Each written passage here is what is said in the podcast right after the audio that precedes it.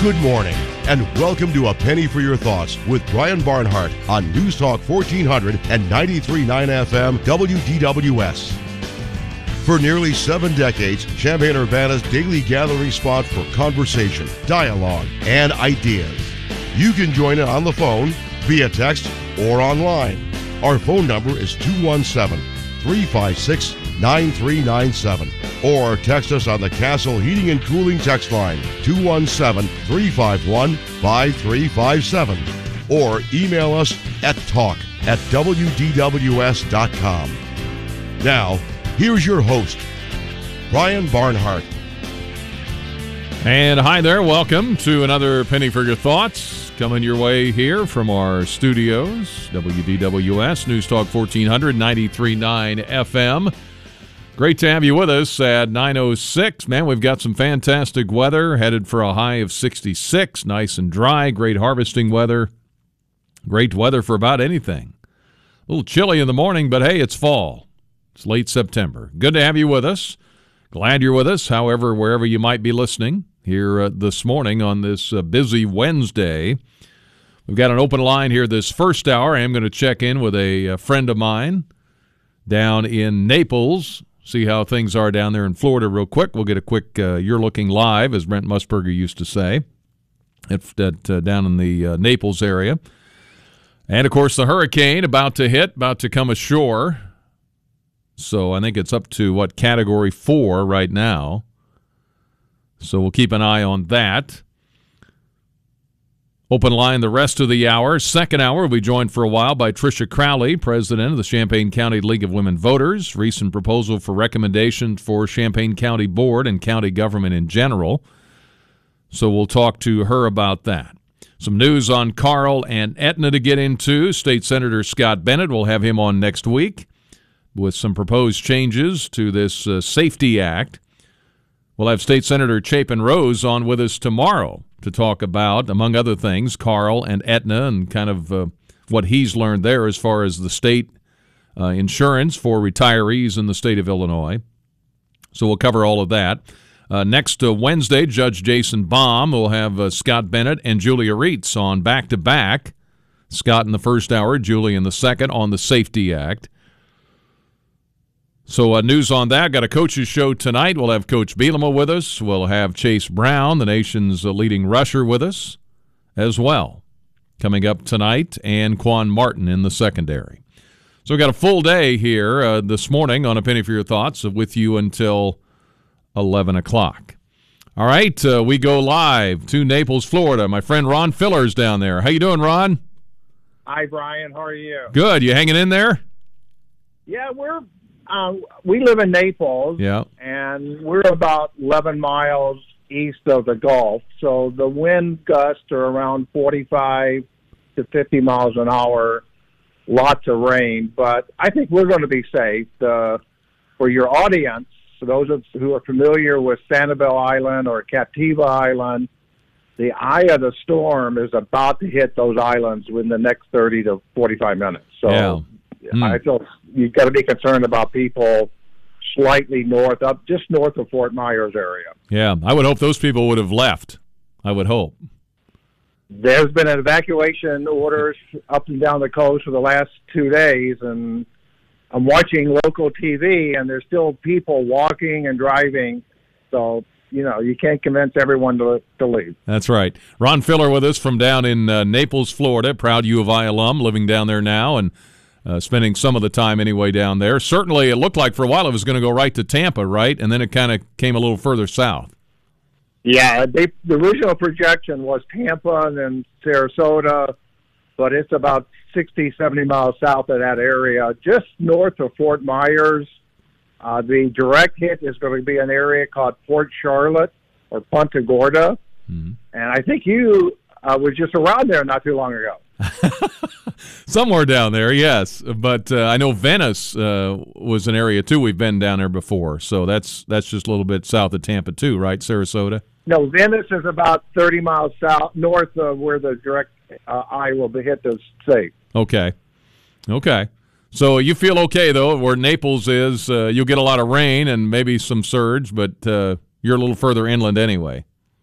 Yeah, I mean, the biggest fear up and down the whole coast is the storm surge. I mean, they're projecting anywhere, like where we are, and we're south of the, the eye, they're projecting five to ten feet of storm surge, but up in the Fort Myers and Port Charlotte area, they're projecting twelve to eighteen foot storm surge. So the flooding is always the biggest concern. You're going to have property damage, but we all hope and pray that no one gets hurt individually. Absolutely. So up here, and you know, you were, you've been up here. I mean, we look at it and we think, oh my goodness, uh, we probably react to snow the way Floridians act to hurricanes, although this is a dangerous one. But how do Floridians handle all of this typically? You know, uh, the stores are empty with water and everything else. People just gear up. Because, you know, the worst thing, worst fear is you can lose electricity. And you want to make sure you have food and water that's not has to be refrigerated. Uh, so that part has already been taken care of, and people are well prepared. But um, you know, it's the, the really the big concern is flooding, um, and you hope and pray that uh, not too much damage will occur. But you, and the storm will be heading toward Orlando after it hits shore. So. Um, I'm sure all of you or your audience is familiar with that part of Central Florida. Mm-hmm. Yeah, they've already shut it down, I guess, and shut down the airports yesterday. So, um, but sounds like you're going to be okay. I mean, the winds will be high. How high could the winds get, I guess?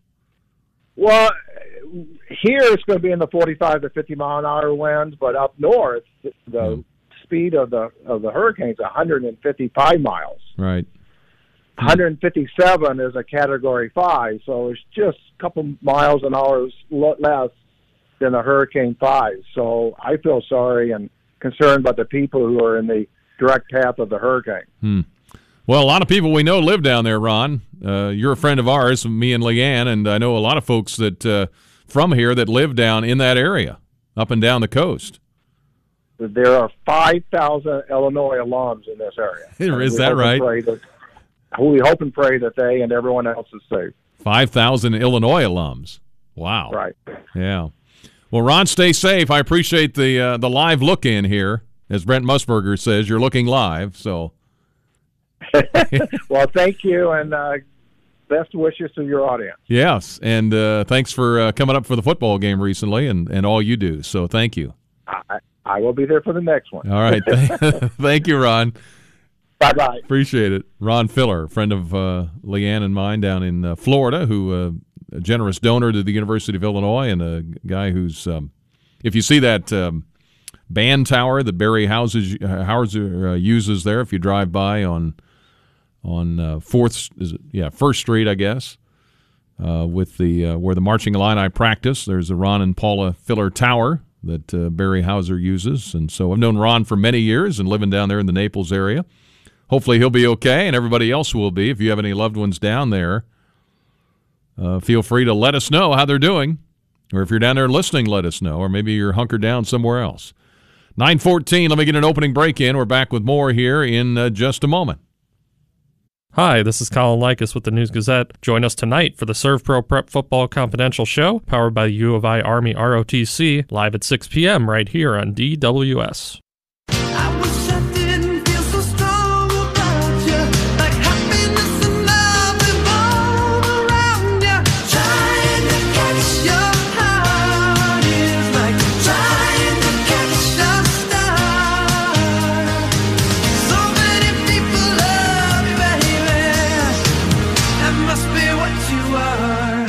nine thirty-two on a penny for your thoughts. two one seven, three five six, nine three nine seven here. Our open line up until ten. Tricia Crowley will join us, League of Women Voters here of Champaign County, about some of the recommendations they made for county government, if you have some thoughts on that. Uh, if you're out in the fields, uh, let me know where you are. Uh, you can uh, let us know you're out, picking corn or soybeans or whatever's ready. Uh, just say hello there, and that's kind of an open invitation for the next month, probably. You can do that anytime. So uh, we'll keep an eye on the harvest as we go as well. Our news update as we check on the hurricane here, brought to you by our friends at First Mid Bank and Trust. So let's get an update from C B S, see what's happening down in the Gulf, and then we'll come right back.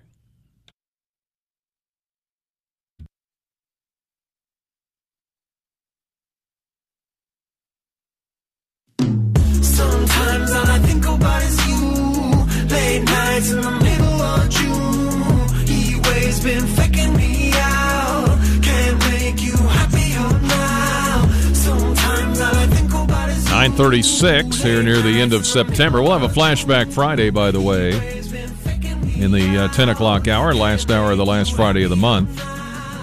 Coming up. Hutchcraft Van Service, longtime sponsor on this uh, radio station, and we're pleased to have them on Penny for Your Thoughts. nineteen fifty-three, the Hutchcraft brothers, Orrin and Gerald, became agents for United Van Lines. At that time, a new carrier launched to meet a growing demand for national moving services. And today, they're proud to represent the company and offer their customers all the services available through United Van Lines. Over fifty trucks, vans and trailers, liftgate trucks, trailers for heavy items, household goods, relocation, storage capabilities. I've been to their uh, warehouse. It's awesome. They're on uh, Lincoln Avenue. Uh, they can help out with students, short-term and summer storage for students, office relocation, record storage service. And whatever your uh, location, uh, new location may uh, be or where they take you, our relocation specialists prepared to make the process run a bit more smoothly and exceed your expectations along the way. They specialize in local moves as well as across uh, border moves. Joined with United Van Lines in nineteen fifty-six, decades of dedicated experience providing them with the expertise to make moves as painless as possible. So they can help with all of that. Hutchcraft Van Service. Uh, they're here in Urbana, sixteen fourteen North Lincoln. You can give them a call, two one seven, three two eight, three three three three. They're also located over in Normal. They're on College Avenue, but uh, a lot of folks know them around here in Urbana. Been here a long time. Appreciate their uh, sponsorship of Penny for Your Thoughts. Hutchcraft Van Service. All right, uh, two one seven, three five six, nine three nine seven. Text line at two one seven, three five one, five three five seven. How many of you know your neighbors very well? Now, this is a Good Neighbor Day. Uh, most of us, fifty-seven percent of Americans, say they only know some of their neighbors. fifty-seven percent know some. Two-thirds of us feel comfortable enough to leave a key with a neighbor. And I found this interesting. Folks who live in the country are more likely to know their neighbors compared to people in big cities and even the suburbs. I could see that. But uh, it is a Good Neighbor Day as far as that goes. Been celebrated uh, since the early nineteen seventies. And uh, Jimmy Carter signed uh, the act proclaiming National Good Neighbor Day on September the twenty-eighth. He did that back in nineteen seventy-eight. You don't need to have a close friendship with your neighbor to recognize they're a good person. Does your neighbor mow your front lawn when they're doing their own? That's just not a good neighbor. That's a great one. And National Good Neighbor Day, a day that's been designed to encourage us to be good neighbors. That way you can build thriving communities. Now's the right time. Today's a good day to let them know you appreciate their efforts and you're glad that they are your neighbor. Won't you be my neighbor, Mister Rogers used to say, right? All right, uh, nine forty at News Talk fourteen hundred, D W S. I mentioned uh, State Senator Scott Bennett will be with us uh, next week. Uh, he's uh, proposing a bill here in the veto session coming up that broadens the conditions that would allow the court to deny pretrial release. The charge would mean life imprisonment for the defendant. There's a serious risk the defendant, when released, would pose a danger to any other person in the community or will not appear in court as required. If there's a uh, serious risk, the defendant will obstruct or attempt to obstruct justice or threaten, injure, intimidate jurors or witnesses. So you can read about that in the uh, News Gazette. So uh, check that out. Senator Bennett proposing Safety Act clarifications. He was on yesterday with uh, Dave and Ed, talking about that a little bit, but we'll go a little more in depth, and you can uh, throw your questions at him next Thursday at nine o'clock. Julia Reitz will follow up in the ten o'clock hour. All right, nine forty-one at D W S on a, a Penny for Your Thoughts. We go to Jammin' Jimmy Bean. Hey, good morning, Brian. How are you today? Good, sir. Great. I uh, have a really good friend of mine who I used to play in a band with. Uh, his name is Drew Hogue, and he's a farmer. Yeah. Um, farms about fifteen hundred acres around uh, uh, uh, Fairmount and such. Um, and I just wanted to uh, remind all the farmers out there, you know, and I thank you all so very much for all the hard work that you all do in helping to feed the world, and to please be extremely safe during uh, during the harvest. I, I know it can be really dangerous also, and so uh, I'm just hoping and praying for the safety of all of our farmers. I used to work a pretty dangerous job myself. I was a union rigger and did, you know, concerts where I worked up in the steel, um, one hundred and one hundred fifty feet in the air, uh, making points for the light and sounds at concerts and stuff, you know. Mm-hmm. And every time before we did a show, we had a safety meeting. Um, and uh, it seems seemed kind of boring and rudimentary after a while, but it's so important just to remember, you know, that uh, things can happen, and if they do in an instant, things can go really bad. Oh, yeah. Um, yeah, I'm amazed. You know, I grew up on a farm, uh, you know, how many different scrapes I had and how many more times I could have been seriously injured that I wasn't. Yeah. I mean, it, um, it, it happens fast. It's uh, yeah. It can be yeah. dangerous. Well, we're glad that you never did get seriously injured, and you're still here to be the voice of the Illini. And just, again, I'm praying for and hoping for all of our farmers to have a safe harvest this year. Hey, very good, Jimmy. All right. Have good a to good hear day, from you. Sir. Thank you, sir. Appreciate yeah. it. Yeah, if you're out there harvesting or you're about to get in, just say, I'm out wherever. I'm out north of Tolono. I'm out whatever. Just let us know where you might be here throughout the fall. Uh, hi, Brian. I have to question the caller's assertion that from Mary Schenk's articles, L P R, license plate readers, are proven to be very effective. There have been over ninety-seven incidents of shootings in Champaign this year. Mary Schenk has published one article where L P Rs helped apprehend a shooting suspect. I don't know. I don't know. I don't know the number. I'd have to ask Mary uh, specifically on that. But I do know I've had uh, sheriffs in here. I've had other law enforcement folks who have said that they really appreciate the L P Rs, that they have been a big help.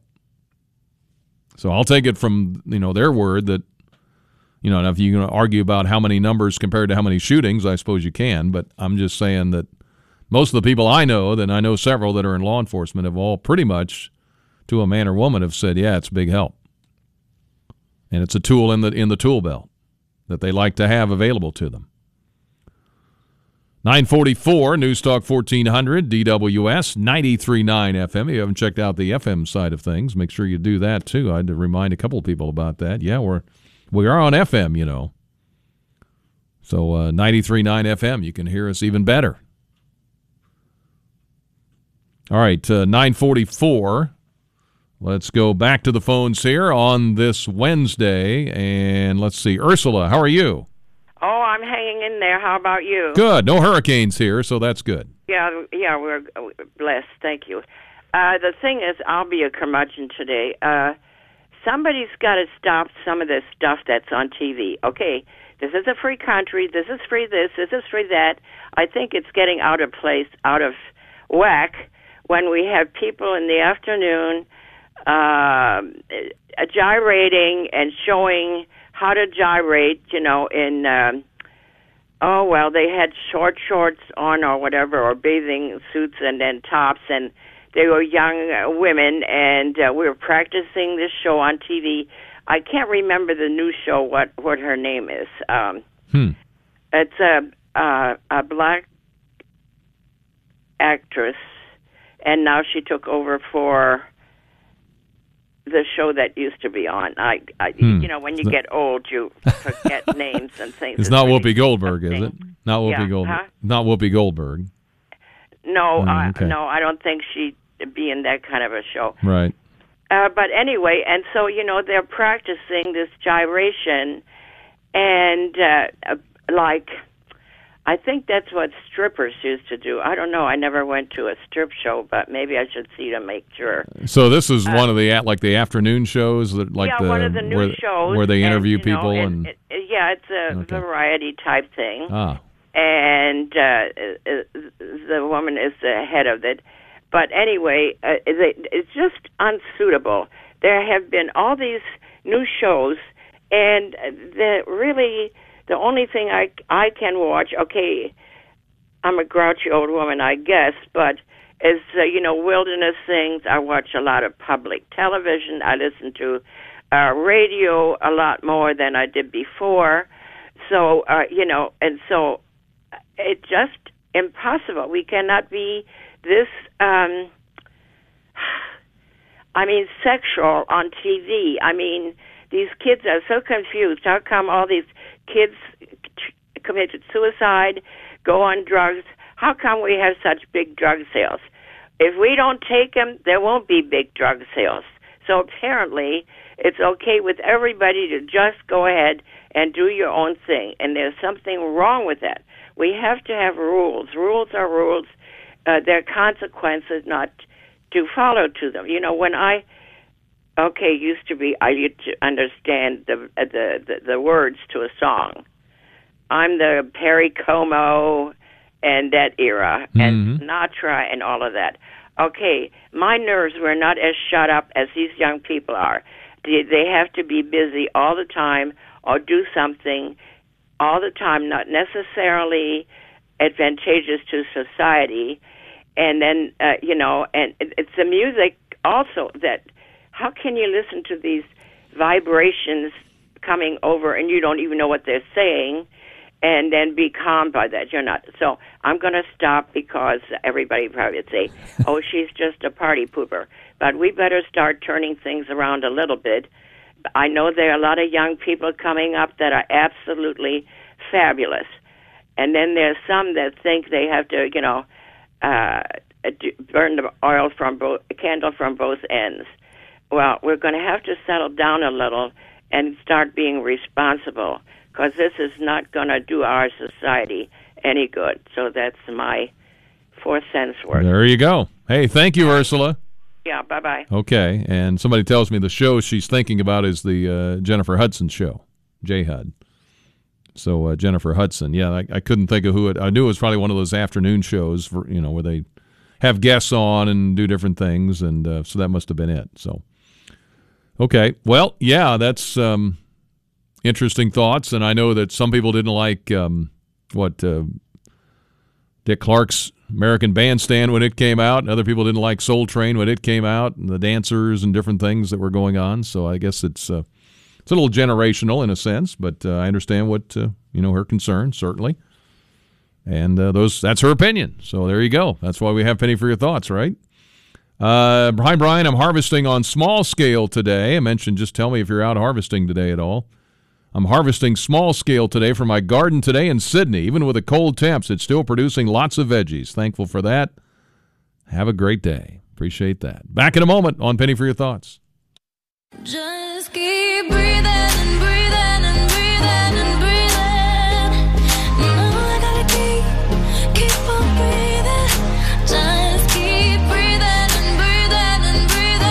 nine fifty-two on this uh, Wednesday. I'm kind of a day ahead. I didn't I didn't work Monday. So today is Wednesday. Got to remember that. Got a coach's show tonight at Papa Dell's. We'll have Brent Bielema there. Be there from seven to eight. We'll also have Quan Martin from the secondary and uh, Chase Brown, nation's leading rusher, will be there as well. Hi, Brian. Talking about neighbors, we live on the in the country on a dead-end road. We're the last house. One of our greatest blessings is our wonderful neighbors. The last four families on our road are very close and help each other out whenever needed. This is one of the few reasons we don't move out of Illinois. It's because of the good neighbors. And uh, hi, Brian. Any thoughts where the Boise Stort uh, ba- back it up? Any thoughts where the Boise State quarterback might transfer to? Wherever he goes, he'll be very good pickup. He will be. Yeah, I, um, everybody's got a transfer quarterback, right? Including us with Tommy DeVito. So, yeah, that's uh, pretty common. I don't know. The way the way the transfer portal works now, um, everybody seems to have uh, several transfers. I think Wisconsin, I was doing some homework on them. They have uh, two or three members of the secondary. One's from Kentucky. I think one transferred in from U C L A. These are sixth-year guys in the secondary for Wisconsin. They even have a seventh-year guy on their team in Wisconsin. And they got a couple of fifth or sixth year guys on their offensive lines. So they a lot of experience, several transfers. Everybody kind of uses the portal, some more than others. Illinois and Wisconsin uh, Saturday morning at eleven. All our game day coverage at nine. Saturday Sports Talk will be an hour early at eight. And we'll come your way from Camp Randall Stadium, which is the fourth oldest football stadium in the country, they tell me. I think it opened in nineteen seventeen. Now there, where there was uh, some soldiers during World War, I mean during the Civil War, there were some soldiers there, and I think they used it as well during the World War Two, if I'm right, um, as a camp of some sort. Camp Randall, it's a great old place up there in Madison. nine fifty-four on A Penny for Your Thoughts. Another break before the top of the hour. More from C B S on the hurricane coming up here in the next few minutes.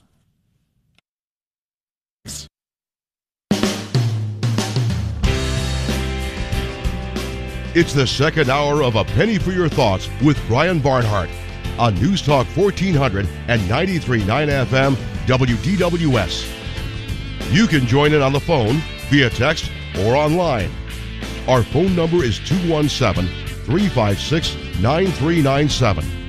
Or text us on the Castle Heating and Cooling text line, two one seven, three five one, five three five seven. Or send an email to talk at W D W S dot com. Now, here again, Brian Barnhart. And we're back, hour number two of A Penny for Your Thoughts. Keeping an eye on all of the uh, hurricane activity as it uh, happens down there in Florida. We'll do that with C B S throughout the morning. Uh, you can join us. Going to talk county government here for a little bit. two one seven, three five six, nine three nine seven. Text line at two one seven, three five one, five three five seven. And you can email us uh, talk at W D W S dot com anytime during this hour. Tomorrow, uh, State Senator Chapin Rose will be on with us. We'll talk a little more about this uh, Carl and Aetna uh, situation. He knows some of the backstory on that. And Friday, we'll do a Flashback Friday. State Senator Scott Bennett and Julia Reitz next week. Coming up in a week. I think it's a week from tomorrow. And uh, Judge Jason Baum with us as well next week, as it turns out. A lot of legal folks, a lot of legal expertise coming in in the next week. And Jim Dye in the mix somewhere there as well. All right, uh, ten after ten, headed for a high of sixty-six today. The uh, League of Women Voters of Champaign County uh, released recently to advocate for change in county governance structure. And that release came out a little bit ago, so we've got uh, with us today the uh, president of the League of Women Voters of Champaign County, Tricia Crowley, is with us. How are you? Fine. Thanks Good. for having us. Good Brian. to have you here. And uh, Deb Busey as well. Good morning. Good morning good to, to you. Be here. Yeah, yeah, good to be here. So uh, you put together a group of folks to talk about county government. Yeah. So was this a big group, or how did you come about? Tell me, kind of give me the story there. Well, the League... Um, does uh, is obviously interested in good government, um, and Deb and I have both had long contact and and uh, working with county government, and, and we both had concerns, and so um, we started talking about um, studying it in a league fashion, and um, so we started off with a task force of league members and community members. We really wanted to involve members of the community. So uh, in addition to Deb and I, who were co-chairs, we had uh, Steve Beckett and Lynn Warfel and um, Sam Banks and mm. um, some and uh, some other members, trying to basically represent all different um, facets of the community. And so um, we started off with a consultant report, and then uh, the task force um, took the results of that, but mostly considering their own sometimes very lengthy experience with the county to come up with some recommendations about the structure. And the main issue was uh, the new structure of the elected county executive, which came in uh, four years ago. Mm-hmm. And as you studied that, what were some things that you found? Well, the um, new structure of elected county executive was voted in in, uh, two thousand, in twenty sixteen, and uh, then the first elected county executive uh, took office in twenty eighteen.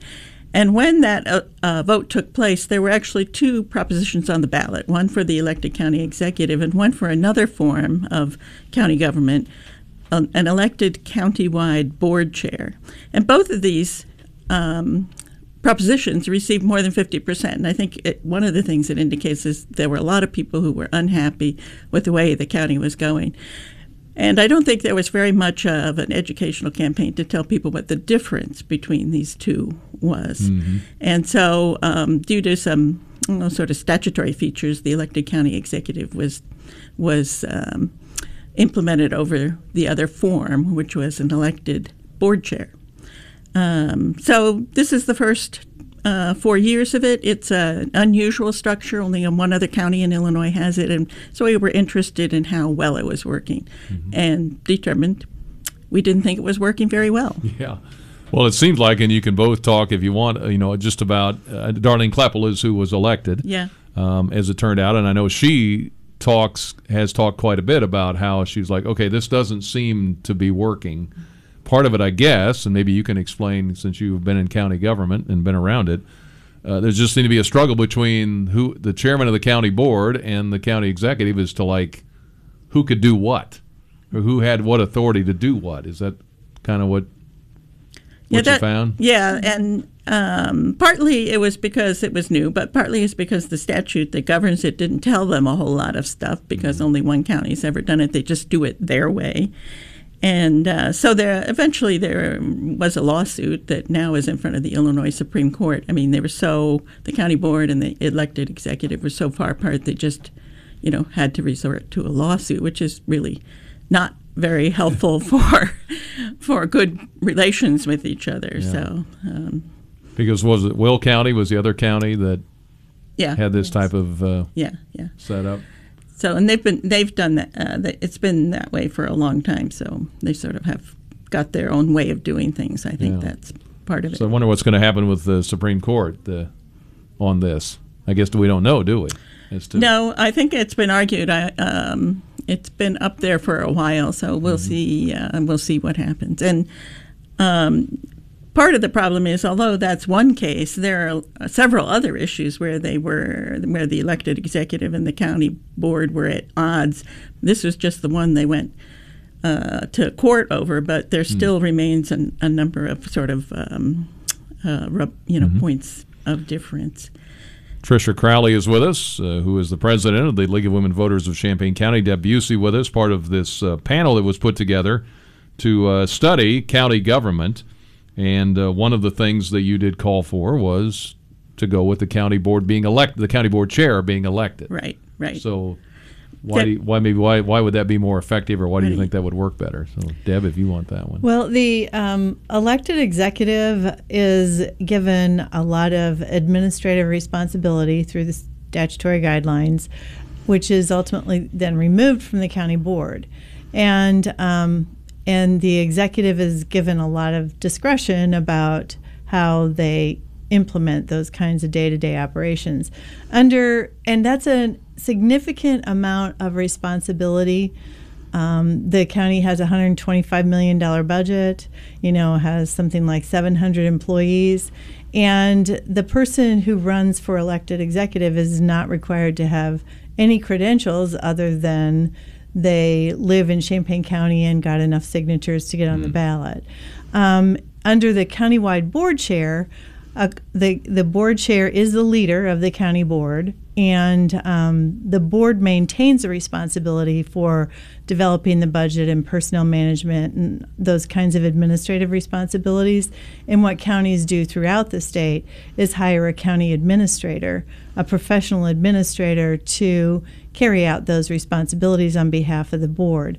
That ensures that the person assuming those responsibilities has the right educational, experiential credentials to be able to to assume that that type of job and be the leader that the county needs to ensure, you know, success in day-to-day operations.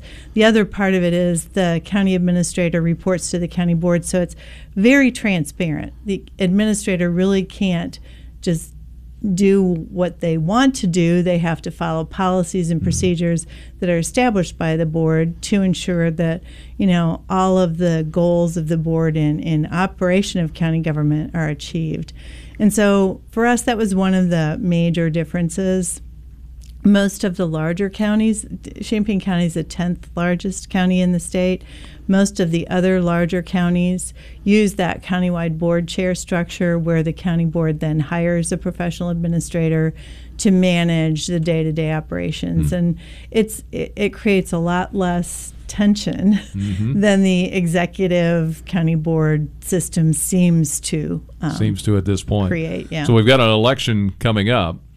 So whoever's elected as the county executive right now will have that office. This won't take effect until, what, four years from now? Is that Well, well it if, won't take effect until after there's a, a referendum on the ballot and right. the voters approve it. And right. uh, so that can't happen. That has to happen first. That has to happen yeah, first, yeah. and it can't happen until twenty twenty-four. So this is not going to be an immediate fix. So the person who's elected in this election will have a four-year term. And mm-hmm. um, so – and. We can see a couple more years of what of how it works out, and uh, with a different person, which, yeah.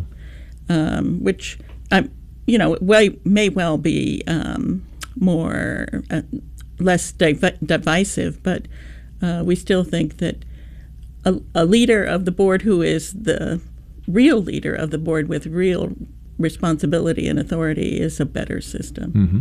So you're hoping to get this on the ballot in a referendum. Yeah, in yeah. a couple of years. Yeah, and in twenty twenty-four, you yeah. can put it on a, a referendum. Can be put on the ballot either by the county board itself, which is what we would ask them to do, or mm-hmm. by petition of, of uh, voters. And mm-hmm. so, one of the other proposals you had was eliminating the elected office of county auditor and assigning the auditor's duties to other offices. So, tell me about that. Well, the uh, the county, unlike cities, has a number of independent elected officials. Some of them are optional under the statute. They don't have to be elected. Um, some of them are mandatory, like the sheriff, the county clerk, and the treasurer can't be eliminated. But the auditor is an optional office, and most counties don't have elected auditors. Mm-hmm. Um, and one of the things that we found, um, and this was reported in a survey of elected county auditors, is the public does not know what the auditor does. Um, the auditor is the one who pays the bills for the county. So every bill that's paid has to go through their office and be a check to make sure it's in the budget and that kind of thing. And so it's a very inward-facing position. The, the public doesn't know what the auditor might be, uh, how they're doing, because they don't have that daily interaction. And there's no job requirements. Uh, anyone can be elected county auditor. Now, our current auditor has a C P A, and that's good, but mm-hmm. it wasn't uh, that wasn't true of earlier ones, and it's not part of the statute. So, yeah.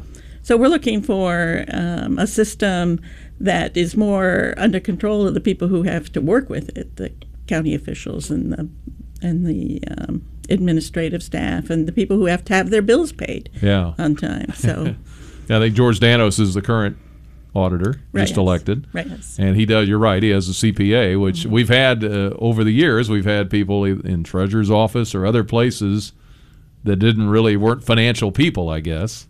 Yeah, they were just elected because they lived here. Yeah, and they wanted the office. Yeah, yeah. And, uh, yeah, and so it's not a question of um, George's performance. It's a question of the structure right. of the office and the history and um, and the statutory requirements being so lacking. Those are the reasons we went with that. Mm-hmm. ten twenty-one here with our guests. We're talking Champaign County government. Your thoughts certainly welcome. Uh, two one seven, three five six, nine three nine seven. Text line at two one seven, three five one five, three five seven. And you can email us talk at W D W S dot com. Dot com. We'll come back with our guests, talk a little more about this as we continue on A Penny for Your Thoughts here in a moment. Football. You will never find him where the rest go. You will find him, you'll find him next to me. All right, on A Penny for Your Thoughts, ten twenty-four. Nice and sunny out there, headed for a high of sixty-six.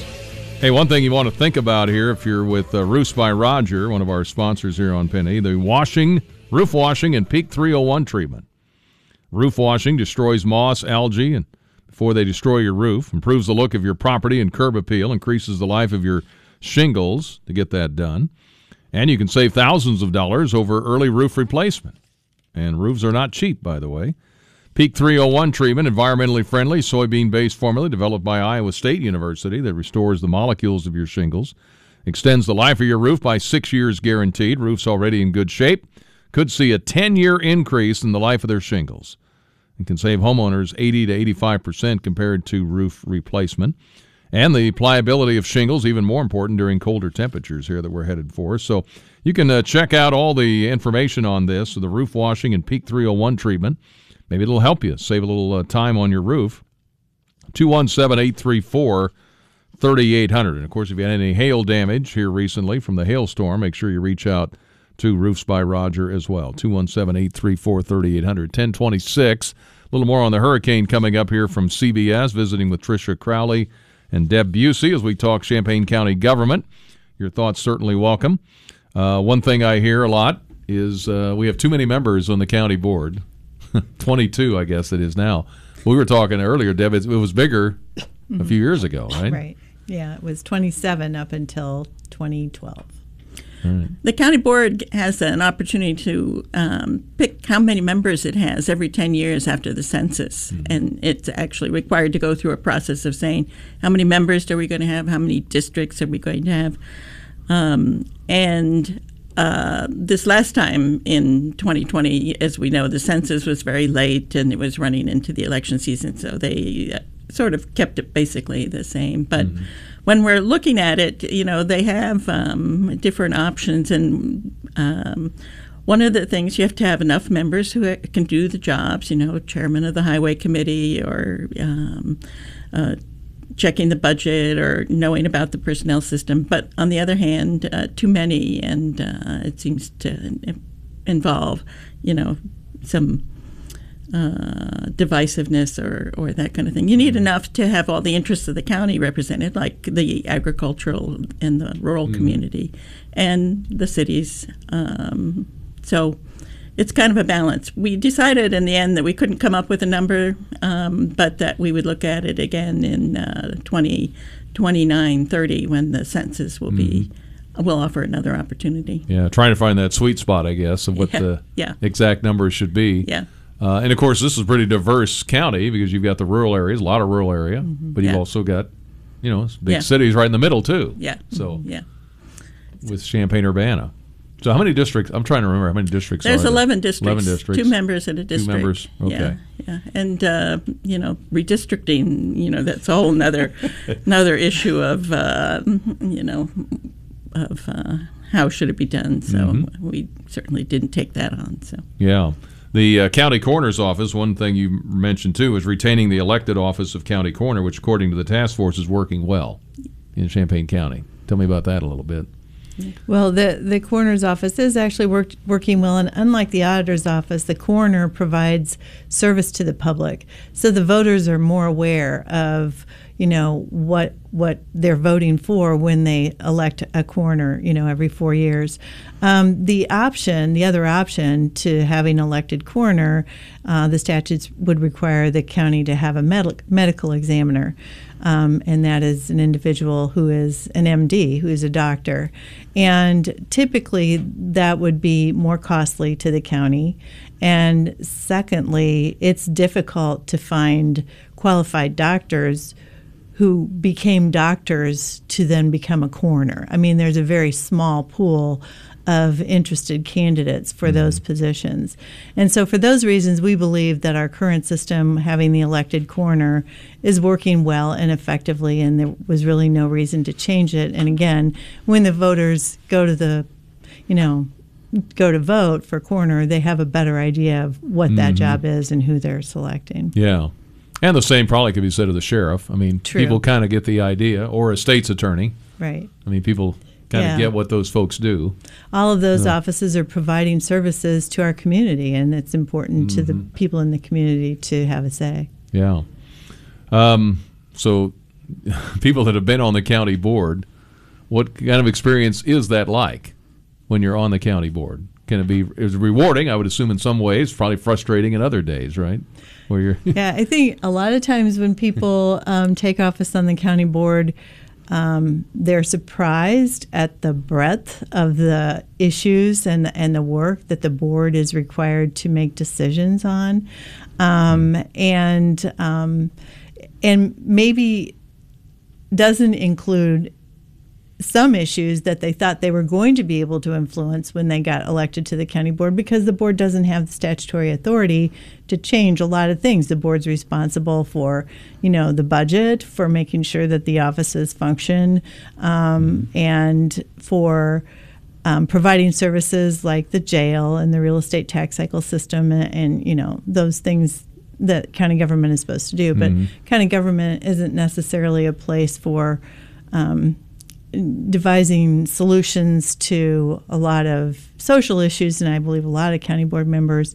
There's some things the board does that will influence those areas, mm-hmm. but not as directly as yeah. maybe they would have believed. And what you hope, you know, it's kind of like a referee at a game. The referee's job is to do his job and not be the focus of attention. Right. And if you're in a treasurer's office or you're in an auditor or you're whatever, and you're getting a lot of attention because, hey, I didn't get my property tax bill on time, or I mean, there's some basic functions that people get upset about. That's where you get noticed, and it's like, okay, I don't want to be noticed. I just want to get it done. Is that yeah? yeah. Uh, county government right. is really complicated, but it's also not really highly visible to to citizens. Mm-hmm. You know, if you live in a city, you know what the city does. They have uh, the streets and the fire and the police, and th- those are the things you expect from them, and you can see them every day. Mm-hmm. When you live with the with the county, the county does an awful lot of things, but they're not really visible. For instance, it uh, does a large part of funding uh, funding the court system, you know, provides the courthouse, mm-hmm. it provides um, the clerks and the things for the judges. But we don't think of that as part of the county, but it's certainly one mm-hmm. of the big parts of the budget. So yeah. the county is more, you know, I guess more of a mystery, I think, to many uh, voters than uh, than cities are, certainly. Yeah, that's that's for sure. And some people say, and this is even bigger mystery, I've had people call in and comment, you know, how many levels of government do we need? You know, you have mm-hmm. the town, what is Cunningham Township, and you have the city of Champaign Township, or you have a town, you know, there's so many layers that people go, wait a minute, mm-hmm. where, how do these people figure in? You yeah. There's certainly been um, lots of uh, studies and attempts to uh, eliminate township government, but none of them have been successful. So, yeah. I wonder why that is. Just people... Like it? Like well, the there's a lot of uh, elected township officials whose job would be at, at issue, and perhaps uh, they're yeah. a stronger uh, force than, you know, um, a voter's concern in the abstract, yeah. I guess. Yeah. Anything else we need to mention? Any? Uh, just what's the bottom line on all this, I guess, looking forward to a referendum? Would all of these things be, in, be put on the referendum, or is there... Do they have to be parceled out, or, or well, they have to be separate. They're yeah. they're not together. Mm-hmm. Um, the the auditor, for instance, and the structure, the county board um, chair election are completely separate issues. Can go on at separate times. Mm-hmm. Um, in terms of uh, the league, the league, you know, the League of Women Voters is nonpartisan. So we um, a large part of our activity goes to registering voters and. Mm-hmm. educating voters. We have a um, voter education webpage, for instance, called vote champaign dot org, which has information on all of the people who are being um, uh, who will be on your ballot, and it's nonpartisan information. It comes maybe directly from them. There's some questions mm-hmm. that we ask them, and they put their answers on just the way they come in. So those are some of the other things the league is doing right now. Mm-hmm. Well, very good to have you both on.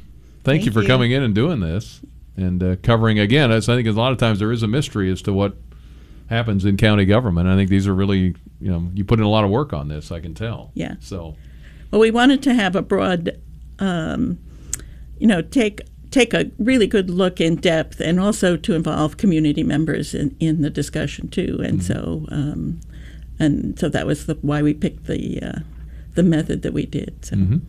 Well, Tricia and Deb, thank you. Thank for you. coming in. Thank you. Thanks to yeah. Kathy for helping set everything up, too. Yeah, Appreciate yeah. that. Yeah. All right, we're going to get the news in here from uh, C B S. We'll update you on the hurricane. Our news update brought to you by O S F Cardiovascular Institute. Your heart is our mission. Learn more at O S F healthcare dot org slash beat. Here is C B S. I don't understand the way you think. Say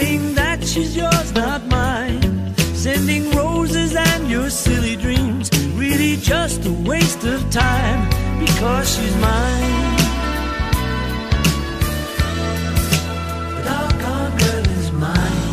ten thirty-seven on A Penny for Your Thoughts. Beautiful uh, day out there. Hope you're doing well. Glad you're with us, wherever you might be listening. And give us a shout-out if you're down in Florida or down in uh, somewhere else and uh, you got some family down there. If you're out uh, doing some harvesting, just say, hey, I'm out here. I'm doing this. This is where I am. You can give as little or as much information as you want. We had a pretty good yield. I, I mentioned uh, well, we were getting bushels to the acre. Uh, pretty good when I was down there the other day, so uh, on our place, but I don't know what you're getting. Uh, but you can say better than expected or whatever the case may be. Uh, ten thirty-eight at News Talk fourteen hundred D W S. I uh, appreciate uh, Tricia Crowley coming in and Deb Busey, League of Women Voters, calling for Champaign County Board to go to elected board chair. We'll see if that comes up in a referendum and how it fares as they uh, look at some of their suggestions, having studied it for a while. And thanks to all the folks that participated in that uh, panel, Steve Beckett and uh, Sam Banks. It's another gr- it's pretty uh, pretty big names on that panel. So we appreciate uh, all the work they did. All right, uh, let's go to the phones. Is this, uh, is it Dorothy? Dorothea. Dorothea. Okay, very yeah. good.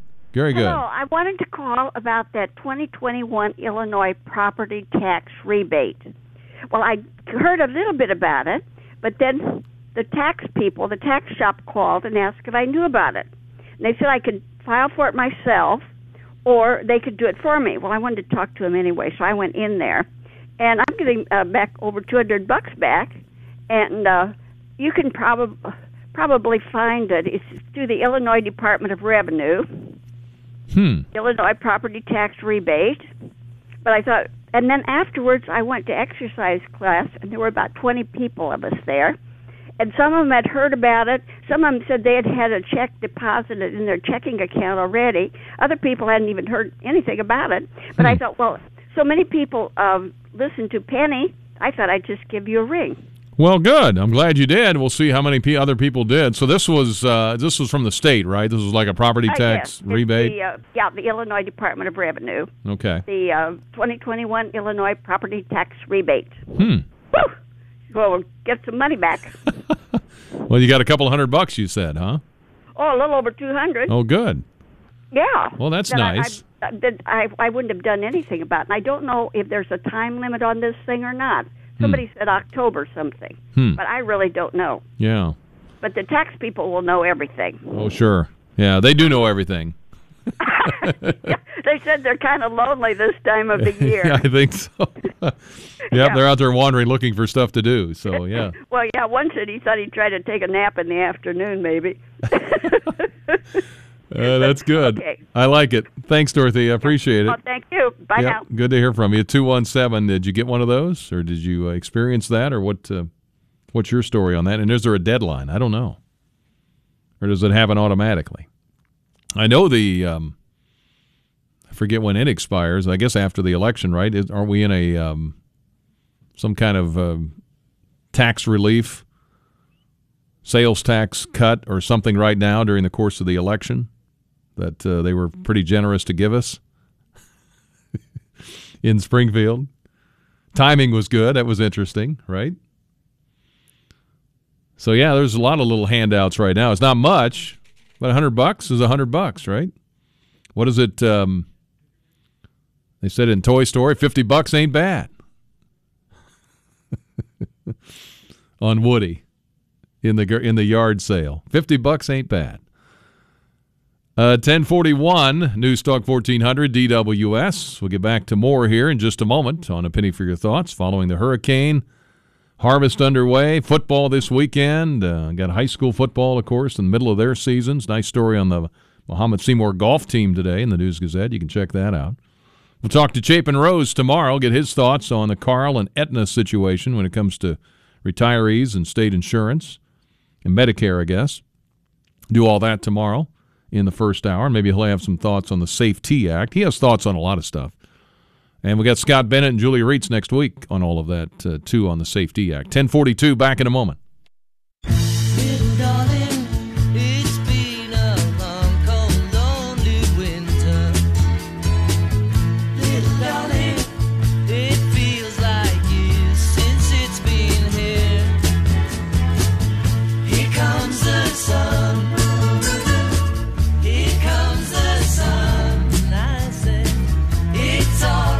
ten forty-five on A Penny for Your Thoughts. Good to have you with us. I checked a story yesterday. It says roughly six million Illinois residents are slated to receive income and property tax rebates from the state of Illinois, but the process could take some time to roll out. Some residents will want to check their status before waiting too long. They say those who aren't sure if their money's coming are able to check their status, and those who still need to submit their forms have less than a month to do it. Under J B. Pritzker's Illinois Family Relief Plan, which was approved in April, a one-time individual income tax and property tax rebates now being issued to those who meet certain criteria. Lieutenant Governor Juliana Stratton said the Illinois Family Relief Plan continues to fight inflation and lower costs for people of our state during these challenging economic times. Income and tax rebates are the way to ease the burden and provide support to families throughout the state. Payment distribution started earlier this month, this article from yesterday, but not everyone will receive their checks right away. Distribution will take roughly eight weeks, according to a news release from the governor's office. How much money could you get? Who's eligible? There are two rebates. One is for income taxes, another for property. The income tax rebate calls for a single person to receive fifty bucks, which ain't bad, right? According to Ham. Or uh, Potato Head. Was it Mister Potato Head that said that? Yeah, that's right. While those who file taxes jointly are poised to receive a total of one hundred dollars. Mendoza's office, the comptroller, said in a news release, residents with dependents receive a rebate of up to three hundred dollars. This is for income tax. one hundred dollars per dependent with a maximum of three. Income limits of two hundred thousand dollars per individual or four hundred thousand dollars for joint filers will be attached to the checks. And qualified property owners receive a rebate equal to the property tax credit claimed on their twenty twenty-one Illinois ten forty form with a maximum payment of up to three hundred dollars. To be eligible, you must have paid Illinois property taxes in twenty twenty-one on your primary residence, and your adjusted gross income must be five hundred thousand dollars or less if filing jointly. If filing alone, your income must be two hundred fifty thousand dollars or less.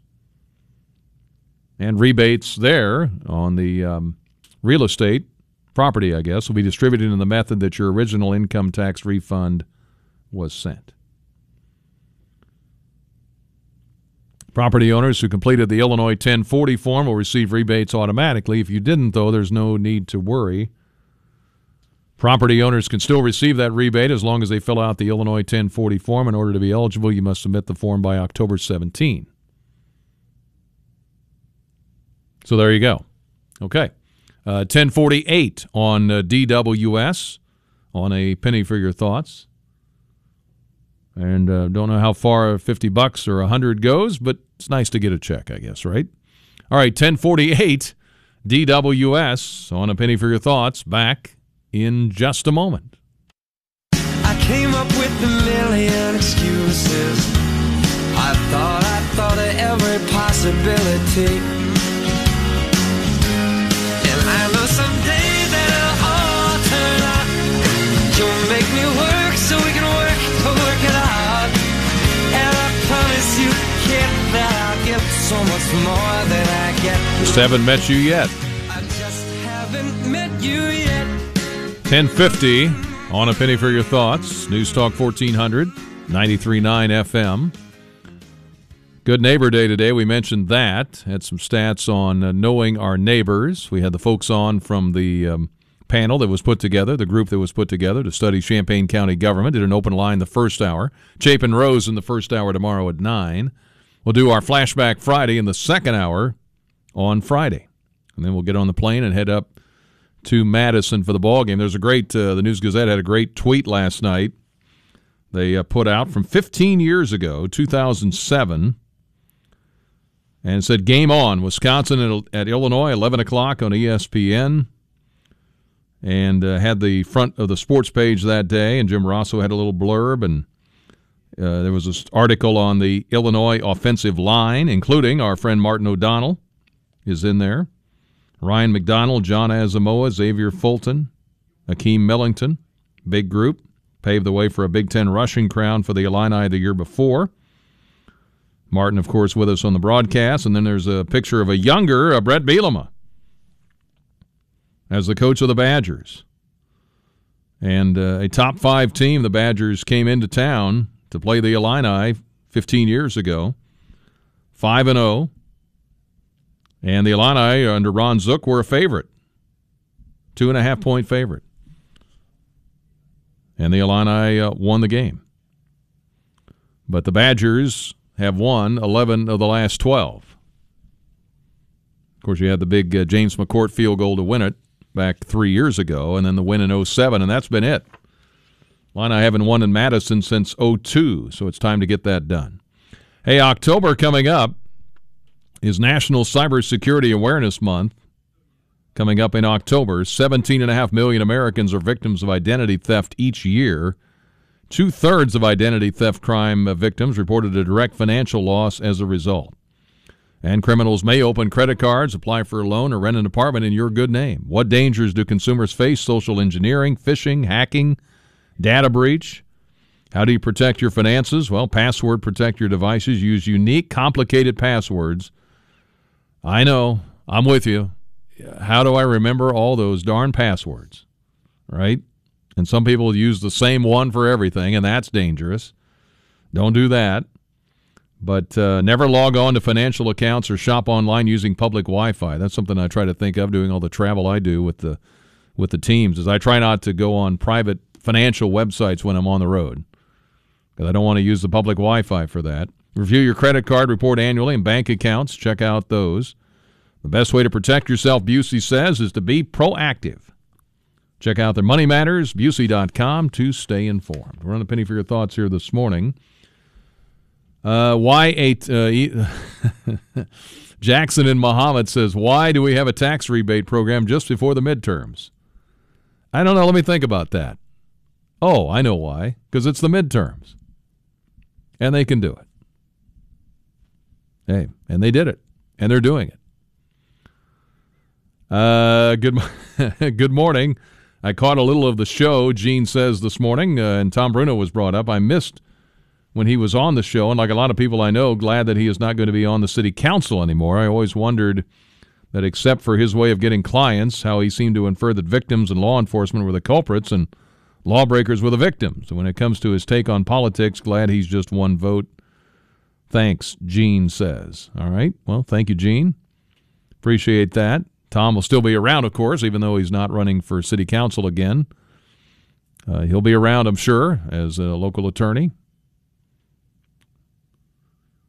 But uh, those are some of the thoughts on uh, Tom Bruno. And somebody says the Newport Hill Climb is this weekend, twenty miles south of the Beef House. The ultimate car show. It's free. Newport Hill Climb this weekend, twenty miles south of the Beef House. The ultimate car show, and it's free, they say. All right, somebody weighed in. I think they just saw what I saw. Dave says here, but hi, Brian. For a married couple filing joint, the Illinois tax rebates could amount to seven hundred dollars. one hundred dollars for a couple, automatic if they filed a twenty twenty-two income tax to the state. one hundred dollars for each of up to three children, up to three hundred dollars for property tax rebate. Deadline is October seventeenth. Sometimes, based on what I've read, and you can Google this yourself, so don't don't take my word for it, but look it up. But it seemed like there were some areas where it's automatic that it's done, and if there were certain things you did or didn't do on your tax form for this year, you have to then apply for it. So it depends, is what I read. It's a lot more complicated than that, but deadline is October seventeenth. There are upper income limits. To be qualified can be tricky. The property tax rebate will not be automatic for many, but would, would require filing another form. The deadline, again, is October seventeenth, Dave says. So, yes, you're right. So I just, if you're interested, you're wondering if it's coming, what your status is, I think you can go online and, and um, check it out. And otherwise, just wait and see what happens, I guess. Uh, ten fifty-six, News Talk fourteen hundred, D W S ninety-three point nine F M, here on A Penny for Your Thoughts. Uh, a couple of birthdays today. Hillary Duff. My daughter's watched her a lot. Man. Hillary Duff, thirty-five years old today. Uh, there's a passport delay, apparently, for um, holiday travel they're talking about. Kind of a backup there. State Department says if you're flying somewhere over the holidays, State Department warning that you better make sure your passport's up to date. That's a good thing to check. Now is the time a lot of people renew, and that could mean huge lines and backlogs at the pa- at the passport office. State Department says they've issued nearly eighteen million passports so far this year.